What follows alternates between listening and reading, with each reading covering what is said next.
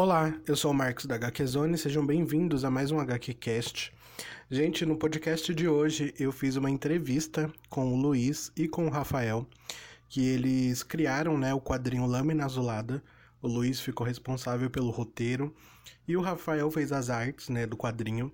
Já tem uma review lá no nosso site lá sobre o quadrinho tudo. Mas por que, que eu tô gravando isso aqui? Porque no dia que eu fui gravar o podcast, eu esqueci de habilitar o som deles para gravar. E aí ficou alguns minutinhos, assim, acho que bem pouco, assim, acho que uns. Acho que um minuto, assim, questão de segundos, sem o, a introdução do Rafael e a introdução do Luiz. Então tô gravando esse áudio aqui só pra saber, só pra vocês ficarem, né, atentos aí, mas de resto tá tudo certo, tá? Então ficou uma entrevista bem legal, bem divertida, a gente conversou bastante sobre esse quadrinho deles, que é o Lâmina Azulada, sobre a carreira deles, de cada um. Então ficou um podcast bem, bem legal. Espero que vocês gostem. E é isso, gente. Até mais.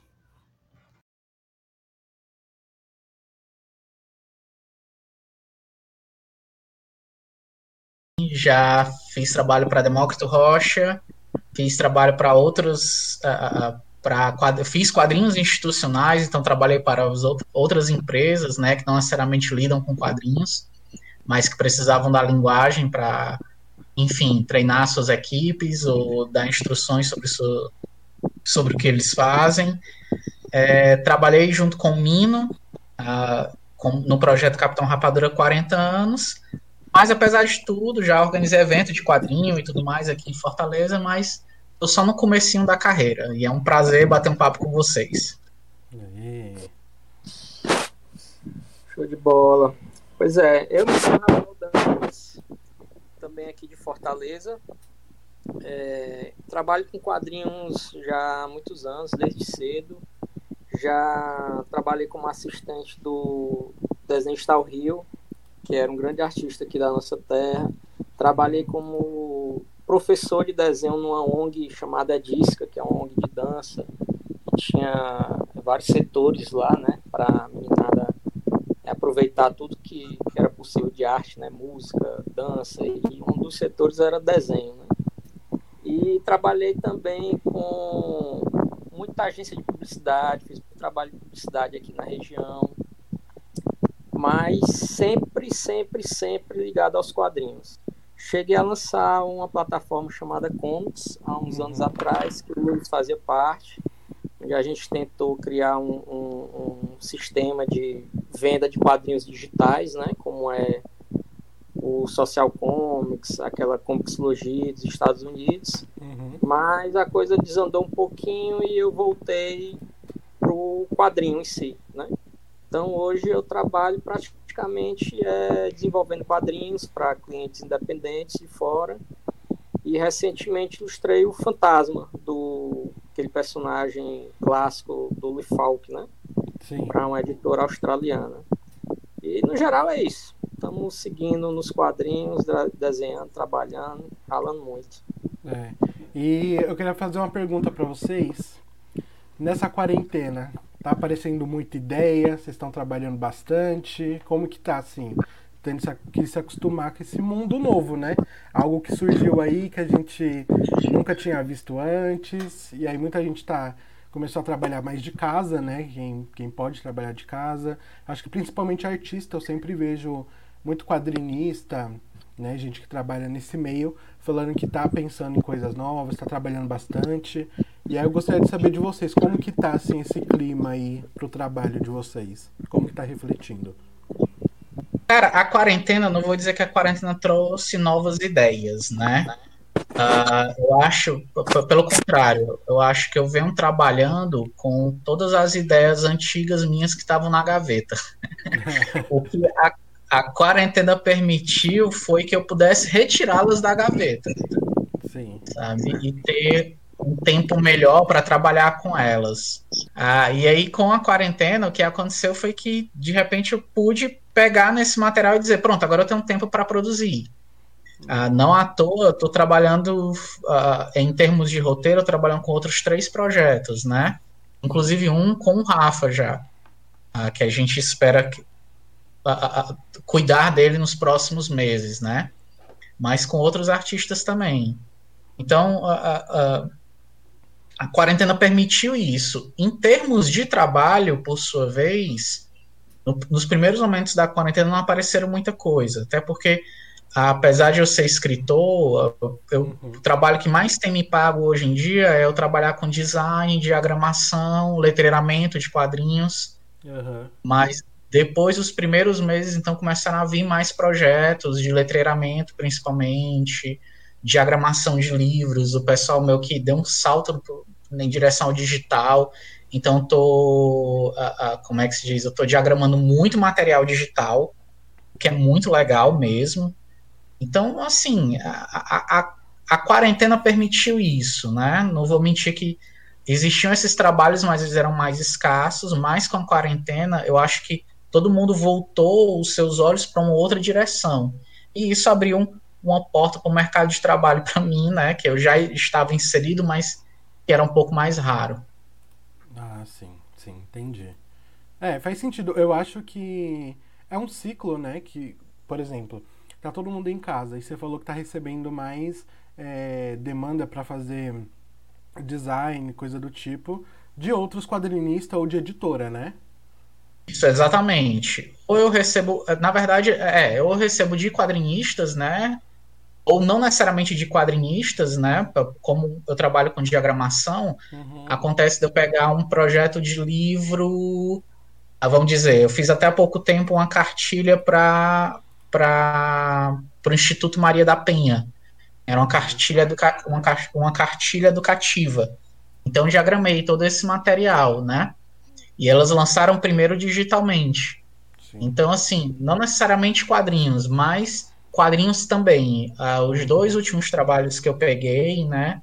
Foi um com letramento de quadrinhos para uma editora americana. não vou poder revelar qual é, Eita. infelizmente, ainda por contrato. mas foi um trabalho que, de letramento que eu peguei para essa editora, inclusive muito legal porque é em cima da arte de um amigo meu. Eu vi, era louco para trabalhar com ele, então fazer letramento na arte dele. Eu fiquei muito feliz com isso. Que legal. Ah, e um outro trabalho foi, a, foi, a foi uma diagramação para um livro sobre exercícios, sabe? Sobre um determinado grupo de prática de exercícios para a Holanda. Caraca. Então, assim, são coisas bem inusitadas e inesperadas, sabe?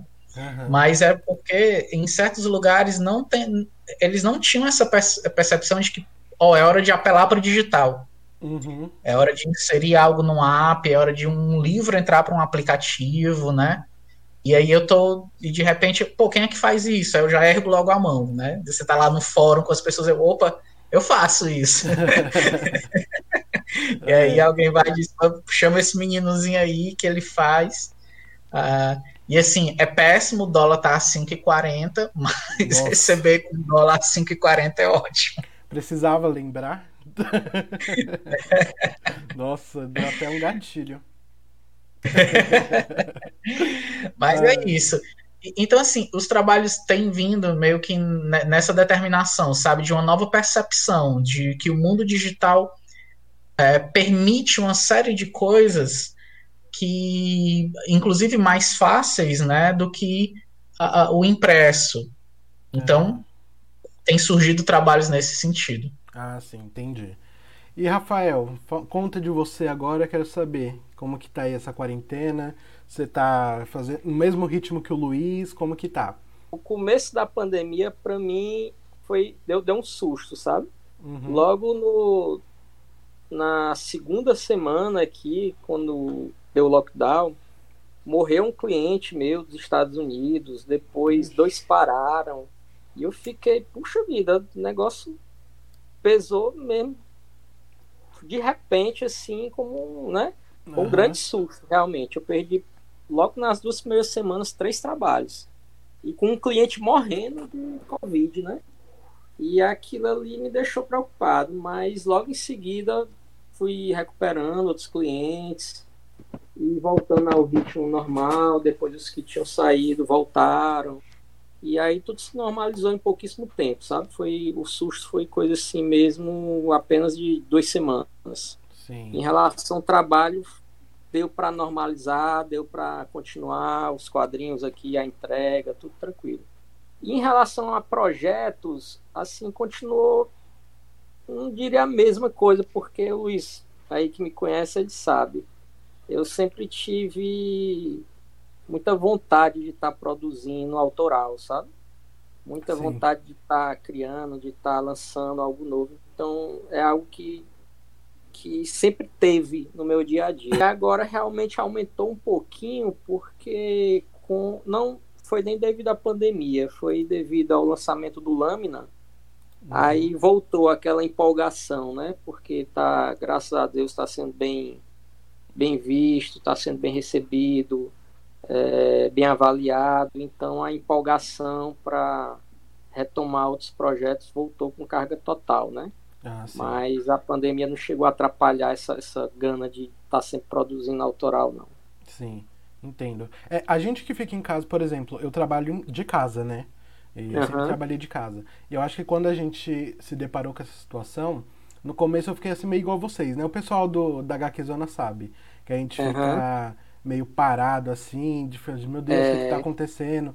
Porque assim, a gente trabalha muito com para ir em evento, né? A gente vai em cabine de cinema para assistir os filmes e tal. E aí quando teve, quando veio, né, o coronavírus, a gente ficou perdido porque foi cancelado tudo, um monte de trabalho, de evento que geralmente a gente vai para mostrar pro pessoal tudo. E aí a gente fica meio perdido, né? E aí agora, assim, não que esteja passando, né, a pandemia, por mais que muita gente ache que nem nunca existiu é. e coisa do tipo. Ah, você só o que tem, cara, é. impressionante, é, mas enfim. É o que mais tem, isso mesmo. E aí agora a gente tá começando, né, caminhar mais, tá, né, tá se soltando mais, né? Isso, já tá assim, vendo que a situação aos poucos está melhorando, bem pouco, mas está é. indo. E a gente fica ainda nessa esperança aí. Então é bom que a gente é. Que trabalha em casa, que produz conteúdo, tá melhorando e tá pegando ideia nova, ou até como o Luiz falou, que ele estava vendo projetos dele que estavam engavetado e ele está agora fazendo de novo. Então acho que isso diz muito assim sobre a gente que trabalha com isso, né? É, cara. E assim, para mim teve, teve uma diferença muito grande em relação é, ao lado assim caseiro mesmo do México, porque eu sou casado e eu tenho dois filhos, né? Um de 12 e outro de, de 9. E aí, de repente, mudou a rotina de tudo, né? a criançada que acordava de manhã para ir para o colégio, minha esposa é professora de dança, dava aula em academia, e de repente se viu todo mundo trancado dentro de casa, né? É. E, e aí teve que mudar a rotina totalmente, teve que. É, atrapalhou no começo bastante o, o, a minha rotina de desenho, de trabalho, né? Porque a minada em casa, a esposa em casa, a minada começou a acordar tarde. Isso fez com que eu começasse a acordar tarde também, entendeu? Entendi. E é complicado. Eu sou uma pessoa que eu tento dar uma rotina no trabalho, né? Uhum. Então, quando voltou as aulas online, de certo modo, tem muita gente que acha ruim. Para mim foi muito bom, porque isso fez com que os meninos acordassem cedo e me obriga também a acordar cedo, como eu fazia antes para deixar no colégio e tudo mais. E aí eu consegui retomar melhor a minha rotina, a produção de antes, entendeu? Entendi. Mas no começo foi um baque também em relação à a, a, a, organização do dia, né? A, a, rotina do dia de trabalho, de tudo. Foi, foi meio complicado, mas tá dando certo. A gente é. supera. É, vai. A gente fica na esperança, né? Vai tudo voltar ao é. normal em breve. E a gente fica só aguardando. Falta faz no cineminha, né, bicho? Ah, então, é. Nossa, eu tava vendo aqui, é, hoje eu tava fazendo uma notícia. A coisa que se sente. hoje eu tava fazendo uma notícia sobre Mulan, né? Mulan foi adiado, gente. Vai estrear no streaming agora. É, e foi todo um esquema meio esquisito. Eles vão primeiro estrear no streaming da Disney, né? Que não tem uhum. pro mundo inteiro, não tem aqui pro Brasil. E você, mesmo você assinando o streaming, ele vai funcionar. Você, você paga para assistir esse filme, você paga um valor é. a mais, como se você estivesse alugando. Pois Aí é. eu ach, achei meio absurdo isso. eu também. Porque é tipo 29 dólares. Né? E eu fiquei meio. O sofrimento não acaba. É, exatamente. Eu fiquei muito é... triste porque eu falei, gente, não é possível. Que o pessoal aí também sabe que Mulan é minha personagem favorita. Eu falei, gente, não acredito. Adoro. Eu vou ver a Mulan em live action no cinema. Eu não acredito nisso. É, é, muito complicado. É uma das minhas preferidas é. também. Eu vi, eu vi o desenho no cinema muito tempo atrás. Ah, fiquei encantado. Foi um, foi um dos filmes da Disney que me encantou mesmo. Apesar de o primeiro que me chamou a atenção, o primeiro da Disney que eu assisti no cinema foi a Bela e a Fera. Nossa. Eu assisti, tem um cinema aqui tradicional em Fortaleza, o Cine São Luís. Que ele é todo feito no modelo parisiense. Ah, que legal. E ele é belíssimo, ele é, ele é, ele é um, é um cine-teatro. E foi a primeira vez que eu lembro, assim, de lembrança de infância mesmo, porque eu, eu tinha entrado nesse, nesse cinema outras vezes, mas com a Bela e a Fera foi a primeira vez em que eu vi um colorido, uma coisa realmente hiper colorida, né? Porque é um, é um filme da Disney, um filme super colorido, e dentro daquele cine teatro eu fiquei encantado. Ai. Sabe? Eu, nossa, gente, o que é isso? E aí eu nunca deixei de assistir Disney desde então. É, a Mulan foi um dos que eu vi no cinema e eu fiquei apaixonado. É um filme fantástico. Ai, Mulan. Cara, toda toda vez que eu vejo a Mulan, eu choro, gente. Mulan é amor demais. Mushu, que é o dragãozinho, né? Sim. É demais. Sim. Cara, já que a gente tá falando de Disney, eu tenho um episódio muito engraçado que eu, pequenininho, né? Como a gente chama aqui em Fortaleza, pivetinho e eu adorava a Pequena Sereia, bicho. Sério? E aquela. Vocês já assistiram, com certeza já, né? Sim. E aquela cena que o Sebastião toca aquela música aqui no mar, né? Uhum. Cara, eu assisti aquilo 28 vezes, acredito. Nossa, muito bom. A minha madrinha não aguentava mais. Ela sumiu, ela sumiu na época, era fita VHS, ela sumiu com a fita pra mim não assistir nossa. é um vício, gente. Eu era essa criança, assim, que quando era pequeno eu assistia 300 mil vezes. É igual Mulan. Eu assistia toda vez. Toda vez eu assistia Mulan.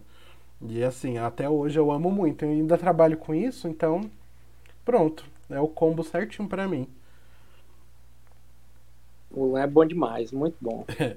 Mas bora lá. Agora a gente vai falar sobre o Lâmina Azulada. Gente, que quadrinho é esse? que quadrinho é esse? Eu fiquei em crise quando eu li ele pela primeira vez. Eu li ele já umas três, quatro vezes já. Ainda vou ler de novo ele.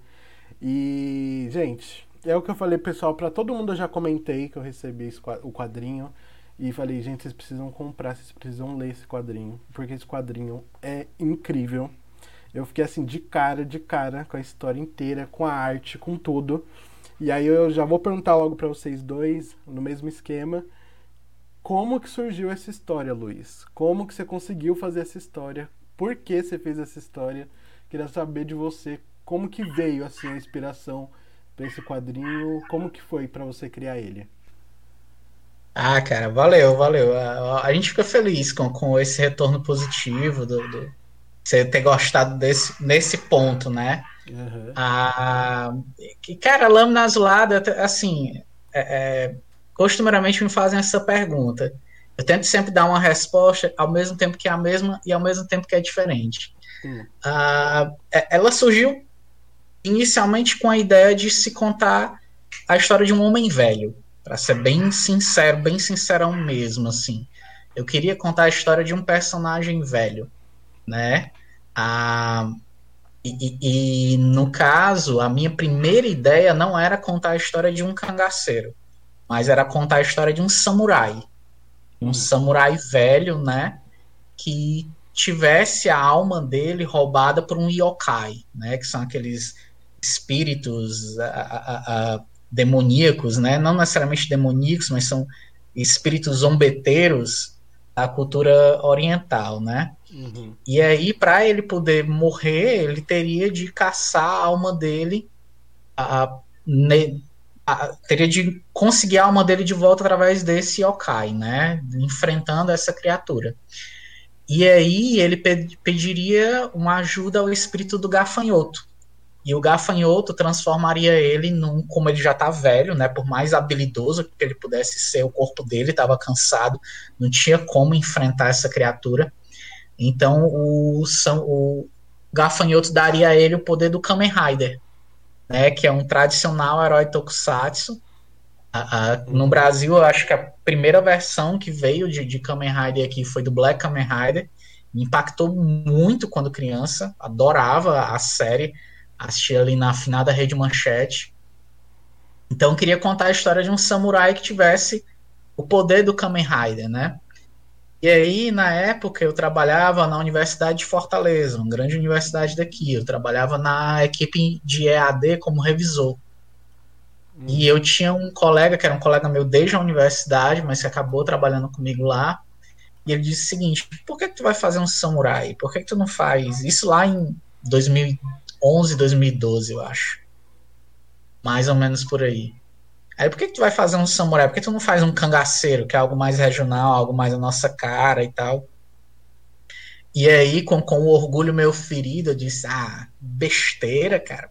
Negócio de cangaceiro, que não sei o que, que ideia boba e tal.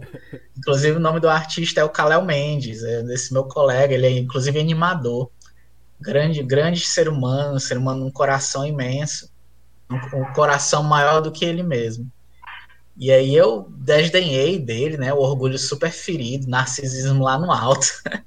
aí disse, não, galera sendo besta, que é isso, tá com inveja e tal. Depois eu vi que ele tava certo, tava completamente certo. E aí, nesse processo de adaptar a história que eu inicialmente tinha ah, para o nosso contexto, vieram várias mudanças, né? Ah, Para quem não sabe, eu, eu, sou formado em letras, né, no curso de letras. Então, eu fiz, eu estudei literatura, estudei linguística da língua portuguesa e linguística da língua inglesa. E eu sempre fui muito apaixonado. Né, em literatura, a gente aprende sobre literatura medieval. Uhum. Eu era muito apaixonado por novelas de cavalaria. Uh, já é uma tradição, para falar a verdade, da minha família, da minha casa. A minha mãe, ela é muito fã de histórias do Rei Arthur é muito fã de histórias de cavaleiros, sabe? Ah, ela é daquela pessoa que pega O Senhor dos Anéis e assiste ah, os três filmes de uma vez, num dia inteiro, quando ela tem livre. Guerreira.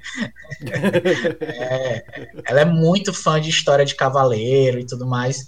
E aí eu fui criado em meio a esse mundo em que os cavaleiros eram o máximo, né? Uhum. Ah, eu me lembro que primeiro, o primeiro filme de, de, de, cavaleiro que eu assisti, que influenciou muito Lâmina Azulada foi Excalibur, do John Burman. Eu até me perguntei depois por que, que quando criança eu assisti esse filme. O filme tem morte, tem assassinato, tem mulher pelada, esculhambação. Eu, quem foi que deixou assistir esse filme? Cadê o controle parental dessa casa, meu Deus? Mas eu sei que o filme me impactou, me impactou mesmo. As armaduras reluzentes, a mão da, da, da Senhora das Águas, né? Da, da, a Dama das Águas arremessando a Excalibur para o Arthur. E aí eu disse, poxa, são esses elementos que eu quero utilizar na minha história, né? Ah, ah, e eu queria que, de alguma maneira, a Lâmina Azulada ah, transfigurasse, né, parecesse com a história de cavalaria clássica, né? Uhum. se você parar para pensar, tem muitos personagens ali que eles meio que simulam um pouco esses esses personagens clássicos. A Diadorinha é uma clara alusão ao Rei Arthur. Sim. Né? Ela é nobre, ela é decidida, ela está pronta para lutar pelo seu povo, né? Ela, ela pensa no povo antes de pensar em si. Uhum. E o, o, o, Euclides, de alguma maneira, é como se fosse o Lancelot.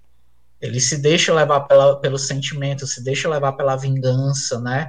É ele que, sem querer, né, trai o seu rei, despertando, enquanto Lancelot ele fica apaixonado pela Guinevere, né? E é nisso ele trai a, o rei dele. Uh, em Lâmina Azulada, o Severino trai a Diadorim simplesmente dando ouvido à própria vingança, né? Não dando ouvido à, razão dela. Uh, e, hoje, gente, desculpa, eu, eu ainda em nenhuma live, em nenhuma entrevista eu dei spoiler. Então, nesse podcast eu vou colocar uma ruma de spoiler. É, gente. Mas o pessoal vai ouvir mesmo assim. O pessoal gosta de ouvir. Eles gostam de ouvir spoiler. Mas... O pessoal fala que não gosta, mas eles gostam de ficar ouvindo spoiler. Depois eles vão e, fa... e quando o pessoal ouvir esse podcast, eles vão se interessar pelo quadrinho, porque, gente, não é, não é porque eles estão aqui que eu tô puxando saco, não. É porque o quadrinho é muito bom mesmo. Tipo, é muito bom. Então, pessoal, vai comprar o quadrinho dele sim. E eles vão falar o spoiler sim.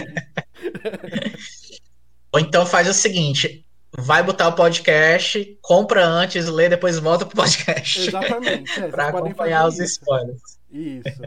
mas, mas, enfim, a ideia era, era fazer isso, né?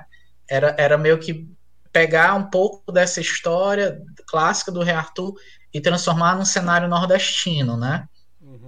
Uh, utilizando elementos do, do, do, mundo em que eu vivo, utilizando elementos que eram que são comuns a mim, ao Rafa e tal, e mas ao mesmo tempo sempre buscando tentar contar uma história que pudesse ser aberta, qualquer pessoa em qualquer lugar do mundo vai entender os elementos que estão ali, vão entender uh, os dramas daqueles personagens, uh, e, e mais com a nossa cara, né? É tanto que eu estava conversando com o Rafa, ontem a gente participou de uma live com o Daniel Miranda, uh, do, do Amazing Fantasy, da página do, do, do, Instagram, e ele comentou, ele tinha comentado sobre os cenários, eu fiquei, poxa, que massa comentar sobre os cenários, porque os cenários, eu, toda vez que eu estava conversando com o Rafa, né, sobre como a gente poderia seguir, eu disse, cara, é, pensa num caminho que de Fortaleza do Juazeiro. Quais são as coisas que tu vê? Quais são as plantas que tu vê? Quando tu pensa no sertão central, como é o cenário? É esse o cenário que a gente tem que pegar. Porque tem que ser o nosso mundo, tem que ser uma viagem pelo Ceará de alguma maneira. E ao mesmo tempo, esse Ceará tem que ser fantástico. Sim. Se tu assiste um Senhor dos Anéis, tu pode reconhecer coisas ali de vários cantos, mas ao mesmo tempo aquilo é fantástico. Sim. Se tu assiste o Excalibur do John Burman, ou, ou, tu também, ou então o Rei Arthur do, com o Clive Owen, vai ver que ali são cenários que existem, mas são todos meio fantásticos. Gladiador, são todos cenários que existem, mas são fantásticos por tarem, estarem numa, numa história fantástica, né? E quem é comum a esses lugares vai reconhecê-los. E a minha ideia era fazer isso, é transformar o Ceará que eu conheço, né? Com tanto a parte de sertão, que é mais seca, tanto a parte onde tem grandes fazendas, quanto a parte onde tem uma vegetação mais verde, como lá próximo do Juazeiro mesmo. É, e transformar aquilo num, num, visual fantástico, num visual, num visual incrível. E o Rafa foi muito bom em fazer isso, sabe? E a ideia com lâmina azulada, eu acho que o Rafa pode confirmar isso, não? A ideia uhum. foi que esses personagens, essas, esses cenários, eles fossem um pouco buscar na nossa infância tudo aquilo que tanto nos maravilhou quanto que nós vivemos enquanto no espaço em que estamos, né, no Ceará em que vivemos, e transformar aquilo no mundo fantástico, sabe? Sim. Então a, a ideia foi meio que seguindo por isso daí. e é isso. Mas assim, tem, eu, eu, tentei não abandonar certas ideias originais, né? Por exemplo, não tem um Kamen Rider, mas na história de alguma maneira eu faço uma uma como é que se diz, uma alusão a um Kamen Rider por ter um besouro ali que serve a um determinado propósito. De ali é a minha pequena homenagem aos Kamen Riders. É, é, é, é muito bom. É, você estava falando dessa parte do sobre cenários, né? Que é uma coisa que eu sempre observo muito assim história em quadrinho, né? Principalmente acho mais das histórias nacionais assim que eu vi de quadrinho internacional sobre ambientação, né? Sobre o ambiente, independente de onde ele se passa eu gosto de prestar atenção no fundo, assim, de ver tudo bonito. E aí eu ia perguntar agora pro Rafael, quando ele recebeu a ideia, né? Quando ele recebeu a sua história, eu, é, também eu não. Não sei se você já tinha falado com ele da ideia antes, ele já sabia há muito tempo, mas eu queria saber do Rafael quando ele pegou a história e ele entrou no projeto, né, para fazer a arte, como que ele recebeu isso e como que foi o processo para ele para poder fazer a ambientação, a roupa dos personagens, tudo, todo o visual ali do quadrinho. Cara, é como o Luiz falou, a gente sempre teve, sempre teve essa sintonia de, de se preocupar com o, o, o real, né? com as referências reais, mas a gente queria dar uma roupagem nova, né? Uhum. Então, ou seja, o Euclides, que é o personagem principal, é, eu faço ele com aquela roupa de cangaceiro, mas ele passa um bom tempo da história com uma roupa mais clean, né? Sem, sem tantos adereços, tantas né? Que é, é, tantos adereços de cangaceiro, né? Que é quando ele está naquele momento de diálogo de Adorim tudo. E a Diadorim também foi um personagem que, em relação à vestimenta do que a gente vê geral do cangaço, é, eu tentei dar um, uma, uma pegada um pouco diferente. Geralmente você vê as mulheres ligadas ao cangaço é, com os vestidões, né? Uhum. É, muito adereço, muita coisa, e ela eu resolvi colocar ela de calça, bota, cheia de, de, de detalhes. Então a gente tentou se preocupar nisso aí, mas também dando um pouco mais de liberdade, né? Pra gente criar um, um visual mais nosso. E em relação a, a cenário, sei tanto, sabe? Eu não sei se é porque é uma coisa que a gente eu pelo menos vi no meu dia a dia, na minha infância, é, esses cenários estão muito ligados à minha infância, né? Sim. Eu passei minha juventude no interior aqui do Ceará, andei muito Canidé, Ubajara, que são regiões aqui do interior do Ceará. Então, é, esses cenários estão muito na minha cabeça, entendeu? Eles vinham, eles vinham à minha mente assim, muito no automático. E aí eu pesquisava uma coisa ou outra, coisa de concept art, para dar uma cara mais diferenciada, né? Mas é como o Luiz falou, é uma coisa assim da nossa região, da nossa cara, que sempre teve ali, né? E foi legal desenhar por isso. Quando eu recebi o roteiro do Luiz, é engraçado, eu tenho um defeito muito grande de não ler o roteiro inteiro antes de desenhar algo. Hum. Eu estou tentando mudar isso agora num projeto que a gente está fazendo junto. Eu já li o roteiro. Pela primeira vez na minha vida, eu li o roteiro inteiro. Então, do Luiz, o Lâmina Azulada, eu tinha esse defeito. Eu, não, eu ia desenhando de acordo com o que eu ia lendo. Eu, tipo, lia cinco páginas e começava a desenhar. E aí eu terminava um, um bloco desse de cinco páginas. Quando eu ia ler o próximo próximo bloquinho de cinco para desenhar, eu ficava, como assim, Luiz? O que é que está acontecendo? Era sempre vários desafios, né? Luiz, é, é, eu costumo dizer isso do Lâmina Azulada, que foi uma história muito desafiadora. Tipo, deixa eu tentar me explicar. A gente começa, o Luiz me entrega uma história onde eu tenho que desenhar a Yara, né? Criar um, um, vestimento, uma, um design interessante para Yara, que é aquela personagem, Rainha das Águas. E aí depois eu tenho que desenhar um lobisomem.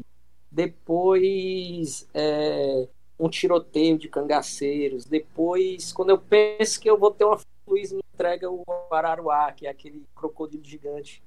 E aí quando eu vi aquilo, eu pensei, meu Deus do céu, como é que eu vou desenhar isso aqui, Luiz?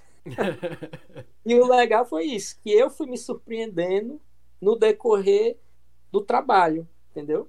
Por causa desse meu defeito de, de não ler o roteiro inteiro, eu fui tendo as surpresas no decorrer do, do trabalho, do processo. E não deixa de ser legal, eu gosto de trabalhar assim, mas eu estou tentando é, é, evitar para planejar melhor o desenho, né?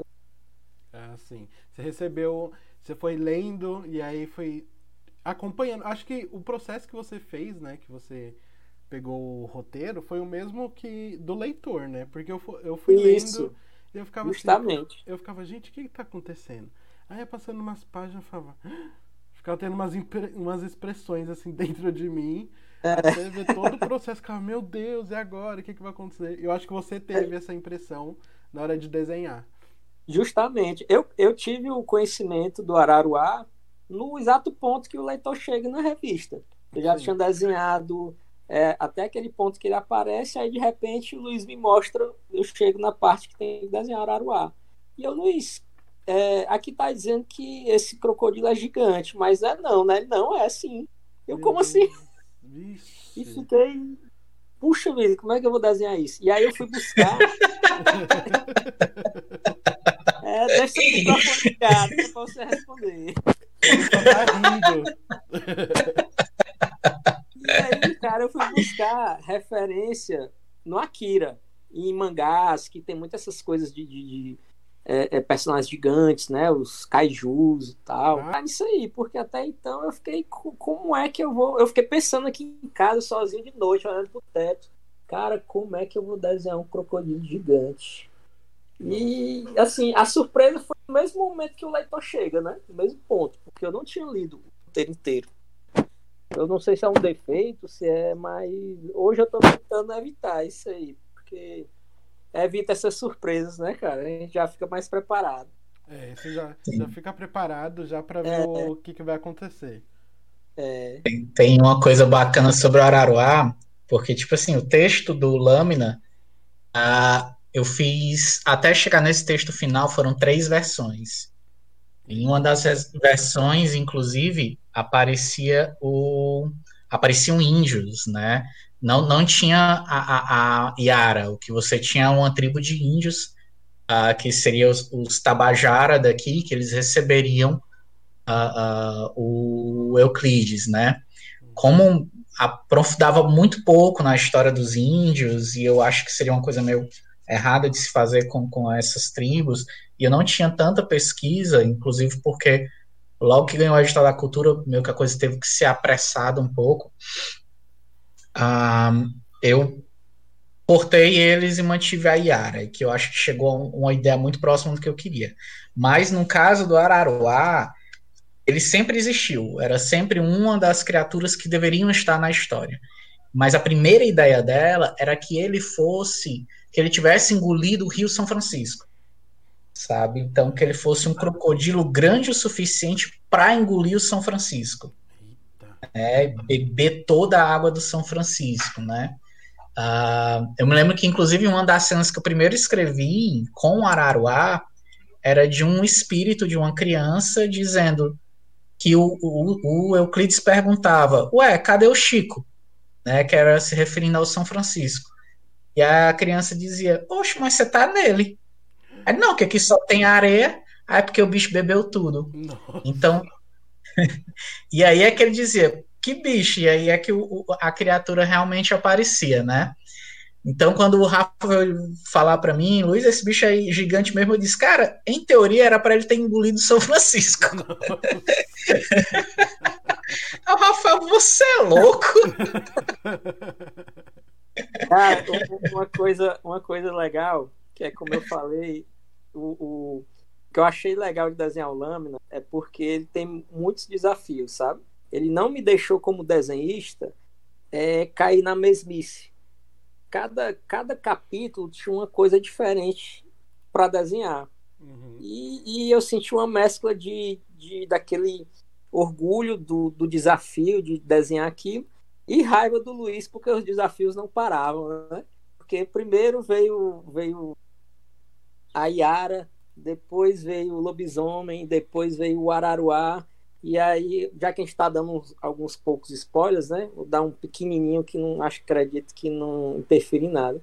E aí, quando terminou a, a parte do Araruá, eu pensei, não, agora vai ser um final de boa, vou desenhar coisas tranquilas. E aí o Severino se transforma no Araruá, né? Então já tive que criar um novo design para o Severino uma, numa mescla com o Araruá. Uhum. Quando eu vi aquilo, como eu falei, o meu defeito horrível de não ler o roteiro inteiro, aí eu tá de sacanagem. E agora, como é que eu desenho isso? Então era sempre isso, tá? Só que é muito legal, bicho, porque eu gosto pessoalmente de coisa assim. E o Lâmina, para mim, foi perfeito porque não deixava a peteca cair, né? Não deixava cair na, na mesmice do desenho. Cada, cada capítulo tinha um desafio novo, tinha um design novo, tinha uma forma nova da, da história ser desenhada, ser desenrolada. Então, isso foi, foi muito foda nisso aí, muito bom. Ah, sim. Eu, eu percebi muito isso assim na história de vocês, porque eu acho que a maioria das vezes quando a gente lê um, eu como leitor, né, quando a gente lê um quadrinho, seja até nacional ou da Marvel, da DC, é muito bonito quando você percebe que tem uma sincronia entre o roteirista e o desenhista. Isso é uma coisa que eu percebi muito no quadrinho de vocês. Então por isso que eu até perguntei pro Luiz, né, o, como foi o processo de, desse quadrinho junto com você. E agora com vocês dois falando, dá para perceber que teve uma sincronia muito boa. E é bom saber disso, porque é legal quando a história caminha junto com o artista, né? Junto com o quadrinista, a pessoa que está desenhando, né? E, cara, esse quadrinho, assim, é muito incrível, muito incrível essa junção, assim, essa parceria. E aí eu queria perguntar pro Luiz também sobre o Caronte, sobre o Severino. Gente, que personagem é esse? Porque assim, eu já conhecia, né, o Caronte, já conhecia a história, a mitologia dele. Só que quando eu vi a primeira vez esse personagem assim, a forma como ele fala, sabe, de uma forma assim, é, como que posso dizer, interrogando, né, a pessoa, aquela forma escura, dark, assim, bem, ah, não sei, não sei explicar. Eu fiquei muito, muito apaixonado, assim, fiquei, gente, personagem ele é perfeito, ele dá um medo, ele mexe com a gente, assim. E eu queria saber do Luiz, né? Esse personagem veio da onde? Por que, que você colocou um Caronte? O Severino, quero saber dele. Eu, eu vou responder, na verdade, três coisas, inclusive duas que tu não perguntou aí.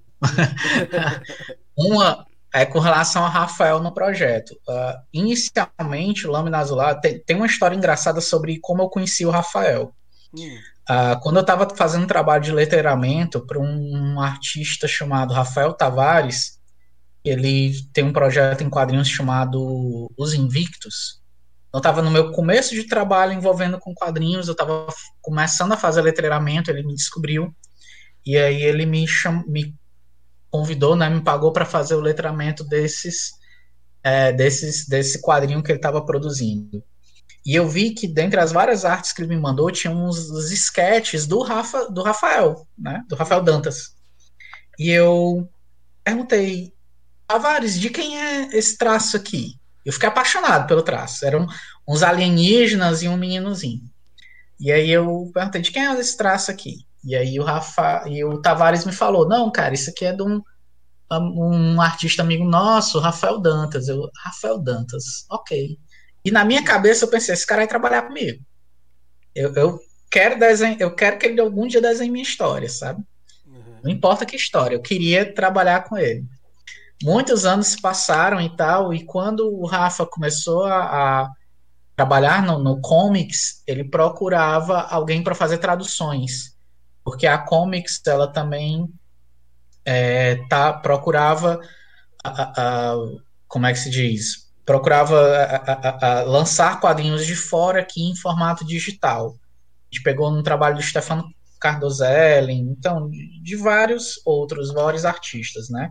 E eu estava traduzindo como eu era formado em inglês eu estava traduzindo boa parte do material para cá. E aí foi quando a gente se conheceu conversou e blá blá blá e tudo mais. E aí eu não tinha falado nada para ele sobre Lâmina Azulada. O projeto estava ainda caminhando, estava ainda nos primórdios do roteiro. Ele foi inicialmente pensado para ser desenhado por um artista amigo meu, que foi meu parceiro no, no Capitão Rapadura há 40 anos, foi o Cristiano Lopes, cara por quem eu trabalhei junto, Cristiano virou o meu irmão mais velho que eu nunca, que, que eu nunca tive, sabe? Uhum. Uh, e aí, eu disse, cara, eu quero que tu produz, desenha esse trabalho aqui e tal. Mas o Lâmina Azulada não queria ser desenhado pelo Cristiano. Então o Cristiano olhou e disse: Cara, eu quero muito fazer, mas eu não tenho tempo e tu não tem grana. E eu, lógico, compreendi ele, tudo bem.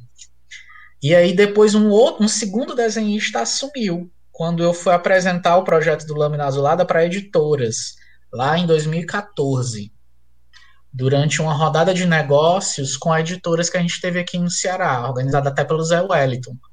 A, a, que, entre outras coisas, é roteirista, ganhador do HQ Mix por Cangaço Overdrive. Olha. E aí ele. É, pois é. E aí ele. Steampunk Lays Cangaço Overdrive, né? E aí ele. É, é, é, é eu chamei um desenhista que estava trabalhando comigo na época, que era o Maxwell Duarte, e o Maxwell foi quem fez as primeiras artes de lâmina azulada, né? Ah, inclusive fez algumas, chegou a fazer algumas páginas no lápis. Então eu estava ali, pronto. Parece que está caminhando muito. A gente foi muito bem recebido pelos editores e tal, mas disseram, ó, oh, vocês têm que só que terminar esse quadrinho. Eu, não, beleza. Cheguei, conversei com o Max, vamos montar um esquema para a gente terminar, para apresentar para a editora, foi aquela coisa toda, né? Uhum. E aí, um dos editores, que era agenciador, olhou para o traço do Max, com as páginas ainda no lápis, e disse: cara, aqui chama a atenção, mas esse desenho não combina para essa história. Eu fiquei, caramba, doido. Mas aí eu, eu muito leal aos, aos, meus parceiros, né? Eu disse, não, mas eu vou continuar com ele. Mas Lâmina Azulada não queria ser desenhado pelo Maxwell. Acho que um mês, dois meses depois dessa rodada de negócio, o Maxwell disse, Luiz, não posso continuar no projeto, porque são 92 páginas, não tenho como assumir um trabalho tão grande sem receber, sem ter uma garantia de editora, e eu quero tocar os meus próprios projetos. Eu, não, tudo bem, compreensível, aceitável, tá mais do que certo. Uhum. E ele se apartou, né, da, da, do projeto todo. Quando chegou entre final de 2014 e começo de 2015 foi quando eu conheci o Rafa, o Rafael Dantas, ele me chamou para a gente trabalhar junto no Comics. E aí a gente produziu um trabalho junto, a gente produziu um trabalho junto chamado era um trabalho para a Feira da Música, era um quadrinho voltado para empresas, né? E aí eu disse, Rafa, vamos fazer esse trabalho comigo e tal, como é que tu tá de trabalhar? Ah, tô bem. Então foi um trabalho pago que a gente fez para a Feira da Música, dizendo como é que se inscreve na Feira da Música, como é que, enfim, uh, mostrando os processos, as etapas para fazer parte da Feira da Música. Uh, uh, eu esqueci até o nome, eu não sei o que é alternativa, o nome do quadrinho, mas enfim. E aí foi o primeiro trabalho que a gente fez junto. E aí nisso a gente começou a conversar, várias ideias e tal, e ele me falou da ideia de um uh, do filho dele, que é o Cavaleiro Avante. E isso a gente estava próximo já ao FIC e à CCXP. E a gente queria ir para o FIC para a CCXP, né? Uhum. E eu disse, pô, a ideia do teu filho. E ele me convidou, Luiz, tu escreveria o roteiro dessa ideia do, do meu filho e tal, que é o Cavaleiro Avante, blá blá blá. Eu disse, pô, adoro, quero fazer sim. Imediatamente a gente. Eu escrevi o roteiro, mas disse, mas Rafa, com o tempo que a gente tem, eu posso terminar o roteiro antes do FIC, mas como é que tu vai produzir ele? Deixa comigo. Então, em 2014 ou 2015, eu não lembro agora qual foi o ano, para ser bem sério, não sei se foi 2014 ou 2015, eu acabei o roteiro de Cavaleiro Avante, a pedido do Rafa, antes do FIC, e o Rafa é, desenhou, arte finalizou e coloriu o Cavaleiro Avante e imprimiu no espaço entre o fim do FIC e o começo da CCXP. Hum. E foi o primeiro trabalho que a gente teve junto mesmo, o primeiro trabalho independente. E a gente ficou muito feliz, a parceria foi muito boa. E aí ele disse, cara, Luiz, vamos produzir mais junto, o que, é que a gente vai fazer? Aí, cara, eu tô com uma ideia aqui. Mas eu só vou te passar essa ideia se eu tiver como te pagar. Né? E eu falei para ele sobre o Lâmina Azulada. Ele, eu quero esse quadrinho. Eu quero desenhar isso daí isso daí eu quero fazer, eu vou fazer nem que seja de graça. Eu, cara, Rafa, vamos, vamos pensar bem e tal. E aí acabou que ele chegou a fazer artes, a começar algumas páginas. Inclusive, a maior parte do Lâmina foi feito digitalmente, mas as primeiras páginas têm os originais e tal. Foram feitas numa, na forma tradicional. E aí, e aí a gente, depois que ele entrou no projeto, a gente ganhou um edital de cultura. E com lâmina azulada, eu tinha tentado o mesmo edital três vezes. Nossa. Nas outras vezes, ele, é, é, é, é, é uma coisa meio mística, sabe? As outras vezes, o, o trabalho não deu certo. Mas na terceira. Na terceira, em que o Rafa entrou no projeto, assumiu e disse: Eu vou fazer. Pronto, ali a gente ganhou o edital o trabalho que pedia pelo, pelo, pelo traço do Rafael, entende? Uh, foi uma coisa bem, bem. É, é, é, foi uma intervenção da, das divindades para que ele pudesse assumir esse trabalho. Então saiu com cara dele. Hoje em dia eu não consigo pensar qualquer outra pessoa que tenha pego, pego antes do Lâmina para desenhar, não consigo pensar nesse trabalho sem ser um traço do Rafael. Foi tipo o, o, a própria história gestou o desenhista para ela, sabe? Então, assim, eu, eu acho bacana contar essa história, porque sempre me impressiona. Eu, eu pessoalmente lembro dela de, pô, que massa Severino, isso, sabe? Severino atuando aí. Sem sombra de dúvida. Pois é, aí agora respondendo a tua pergunta, né, com relação ao Severino. Hum. Ah, inicialmente, né, como eu te falei, a ideia era contar a história de um Kamen Rider, era ter um yokai. Uhum. Ah, mas aqui no Brasil, por mais que eu pudesse ter alguns espíritos zombeteiros, eles não tinham bem, eu não consegui em minhas pesquisas ir tão longe o suficiente para encontrar um que se ajustasse perfeitamente ao que eu tinha, ao que eu queria, que era alguém que impedisse o caminho, né, a, a, a passagem da morte do, do, Euclides. Eu queria, inicialmente, inclusive, eu pensei na própria Uh, inicialmente eu pensei na própria morte mesmo. Ah, não, vou criar a morte. Mas aí, uh, lendo uma série de coisas, eu percebi que o Caronte é um personagem que tem poucas histórias sobre ele. Uh, ele é considerado, dentro das lendas gregas, uma divindade. Então, ele tem o poder de uma divindade. No entanto, o trabalho dele é um trabalho penoso. Ele não sai, é quase como se fosse a pedra de Sísifo, sabe? Ele está sempre ali naquele tormento de pegar as almas, pegar o dinheiro, atravessar o rio, nunca gastar esse dinheiro e nunca ficar com as almas. Então ele me pareceu estar num ponto hierárquico muito bom para se formar um vilão. Ele poderia impedir que qualquer alma não passasse pelo rio, certo? Então ele poderia impedir as pessoas de não morrer, tipo, eu nego que você entre nesse né, no meu barco, né? Uhum. E ao mesmo tempo é, é, é, por mais que ele pudesse impedir isso, para ele não ganharia em nada. Então eu disse, poxa, se esse personagem decidisse iniciar uma revolução, seria fantástico, porque o que é que ele pode angariar? Almas. A partir desse ponto é que eu tomei essa decisão de, pronto, o Caronte vai ser o meu vilão, levando em consideração a hierarquia social dele, em que ele está abaixo de um senhor, que ele não, para o qual ele serve e que ele não consegue ah, manter nada, ele vai ficar eternamente naquele trabalho, ele quer se livrar daquilo, ah, pronto, ali, ali, a história caminhou, ali tudo se ligou. E, na, e no caso, no, em Lâmina Azulada, eu fiz não só com que ele fosse esse vilão em busca de, de uma, de uma pós-vida melhor para ele, de uma eternidade melhor para ele, mas que ele também fosse enganador. Então, ele coloca os crânios no rosto para poder assumir as outras formas, uhum. né? No momento em que o, o Euclides mata a Yara, ele pega o crânio da Yara, ele se faz de Yara para que o Euclides encontre a espada, que a grande, o grande lance dele era libertar o Araruá e se fazer dele mesmo Araruá, né? E é o grande spoiler da história. Então, você que está me ouvindo, me perdoe. Eu estava segurando, queria comentar isso há muito tempo. Mas assim, a, a minha ideia era fazer. Eu acho que teve uma pessoa, uma leitora beta, Natália Forte, que é uma, uma grande amiga minha, estou inclusive produzindo um trabalho com ela. Ela é produtora de animação, é quadrinista, é roteirista. Ela é fantástica, ela é fantástica. Ela é uma das pessoas que eu quero ser quando crescer. Mas, enfim, ela, ela foi uma das minhas leitoras beta. E ela disse o seguinte: Cara, eu senti muita pena do Severino, eu não acho que ele era um vilão. Eu, pronto. Aí eu acertei. Aí eu acertei. Porque eu queria que ele fosse um vilão, não porque ele é mal por ser mal.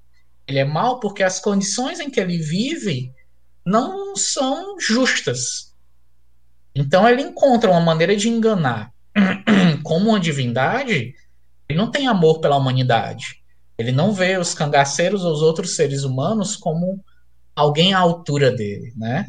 Ao mesmo tempo, como uma divindade, ele está abaixo da hierarquia. Ele não, não, não, é, não controla o Hades, né? Ele não controla o mundo dos mortos. Ele só atravessa as almas. Sim. É, eu, eu gostei muito da, da forma que você colocou ele na história. Eu acho que foi como eu falei, eu tive o primeiro choque quando eu vi ele. Eu já gostei muito dele de cara. Depois que eu li a segunda vez, eu já peguei mais a, a profundidade dele, né? Essa questão dele querer que um querer ser ajudado, né? Da forma que ele quer ser ajudado para poder se tornar o Aruá.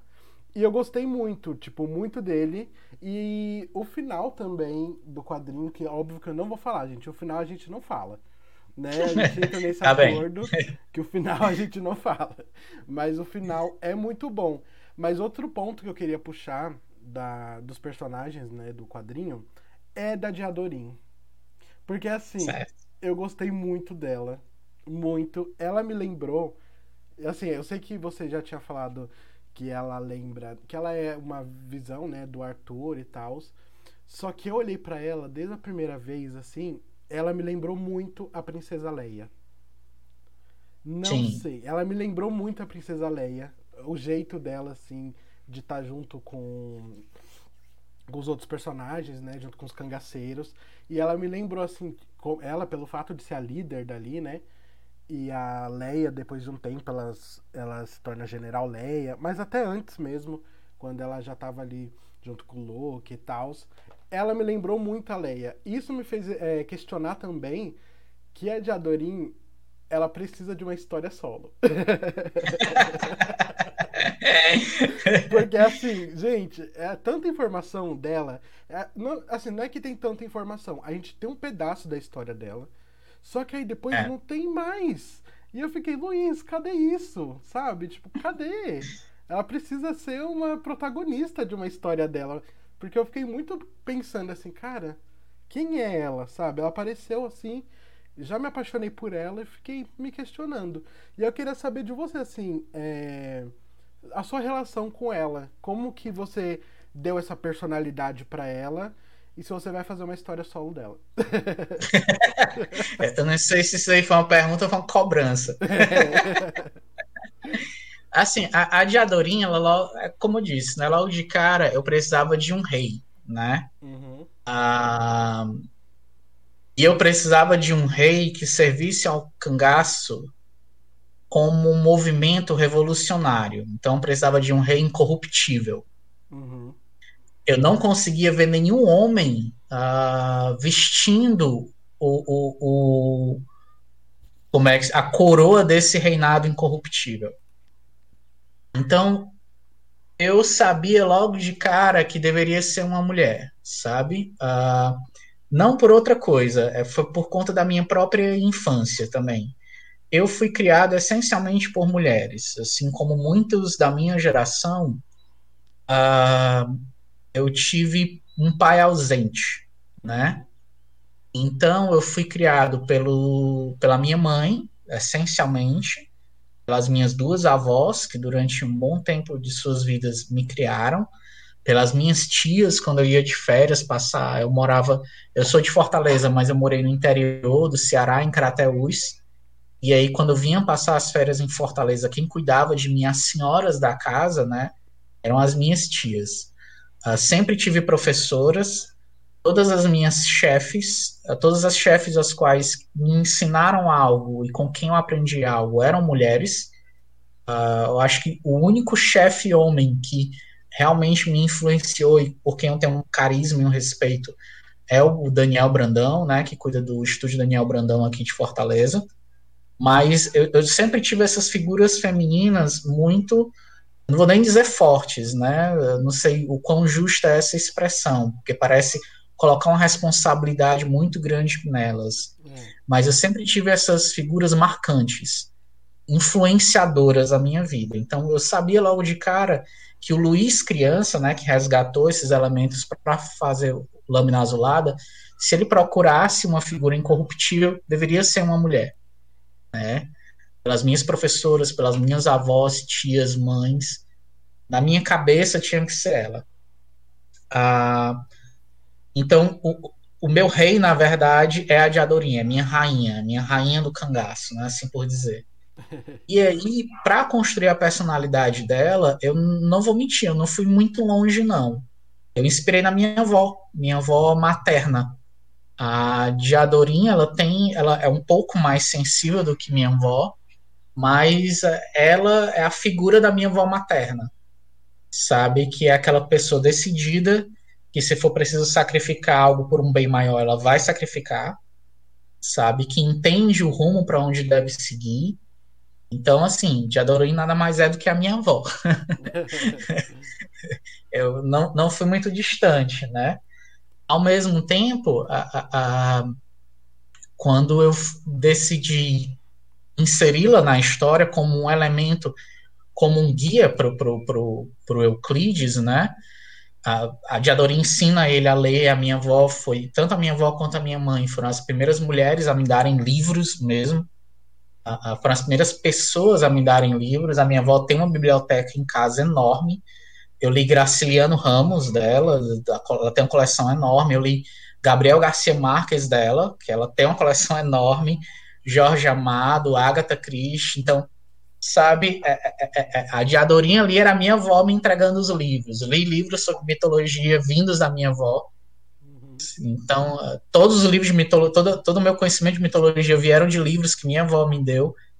Então, a, aquele embate entre a Diadorinha e o Severino é muito a minha avó me dando livros para ler e eu aceitando, né?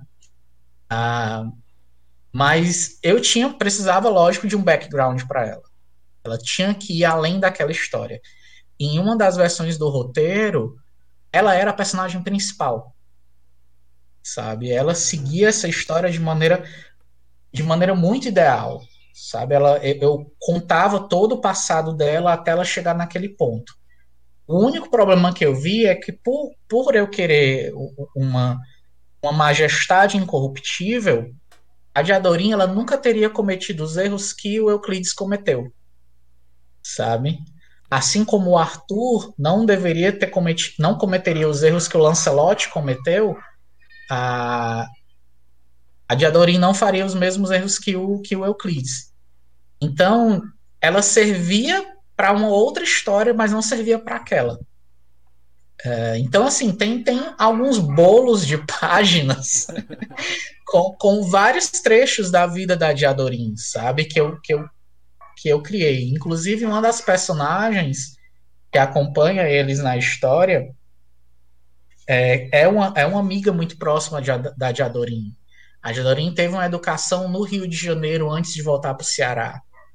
Ela nasceu em Sobral, então tem todo um contexto que a Diadorim possui que eu não dei finalização, né?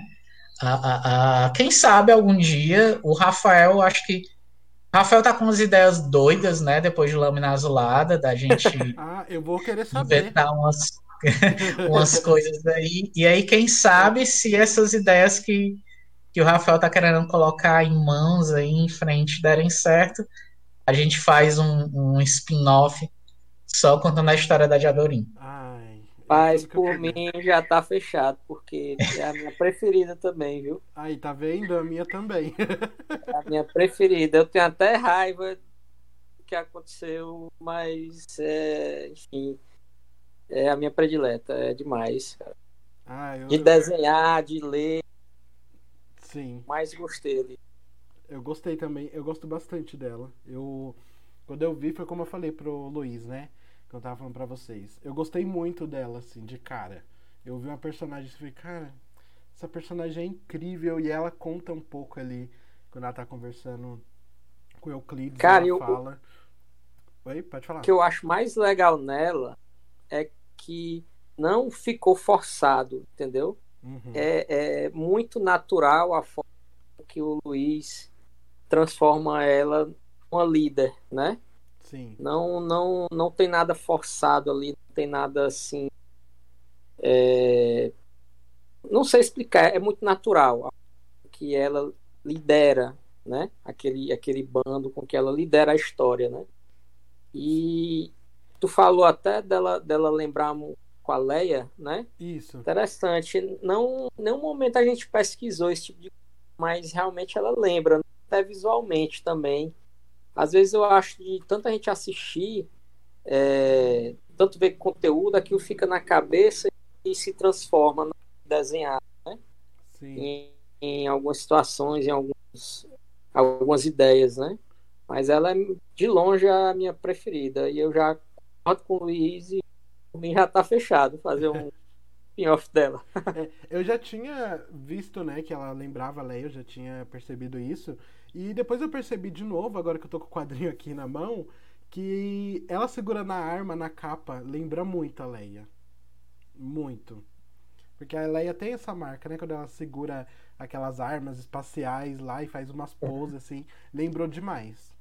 Lembrou muito. Eu é, acho engraçado, cara, porque realmente Não, eu não, eu não, assim, não pesquisei, não, não foi minha referência. Uhum. Mas é como falei, eu acho que a cabeça da gente, ela na hora processa, né? Tudo que a gente viu. É, é aquela coisa, nada nada, como é que nada é novo, né? Tudo a gente vai vai remodelando.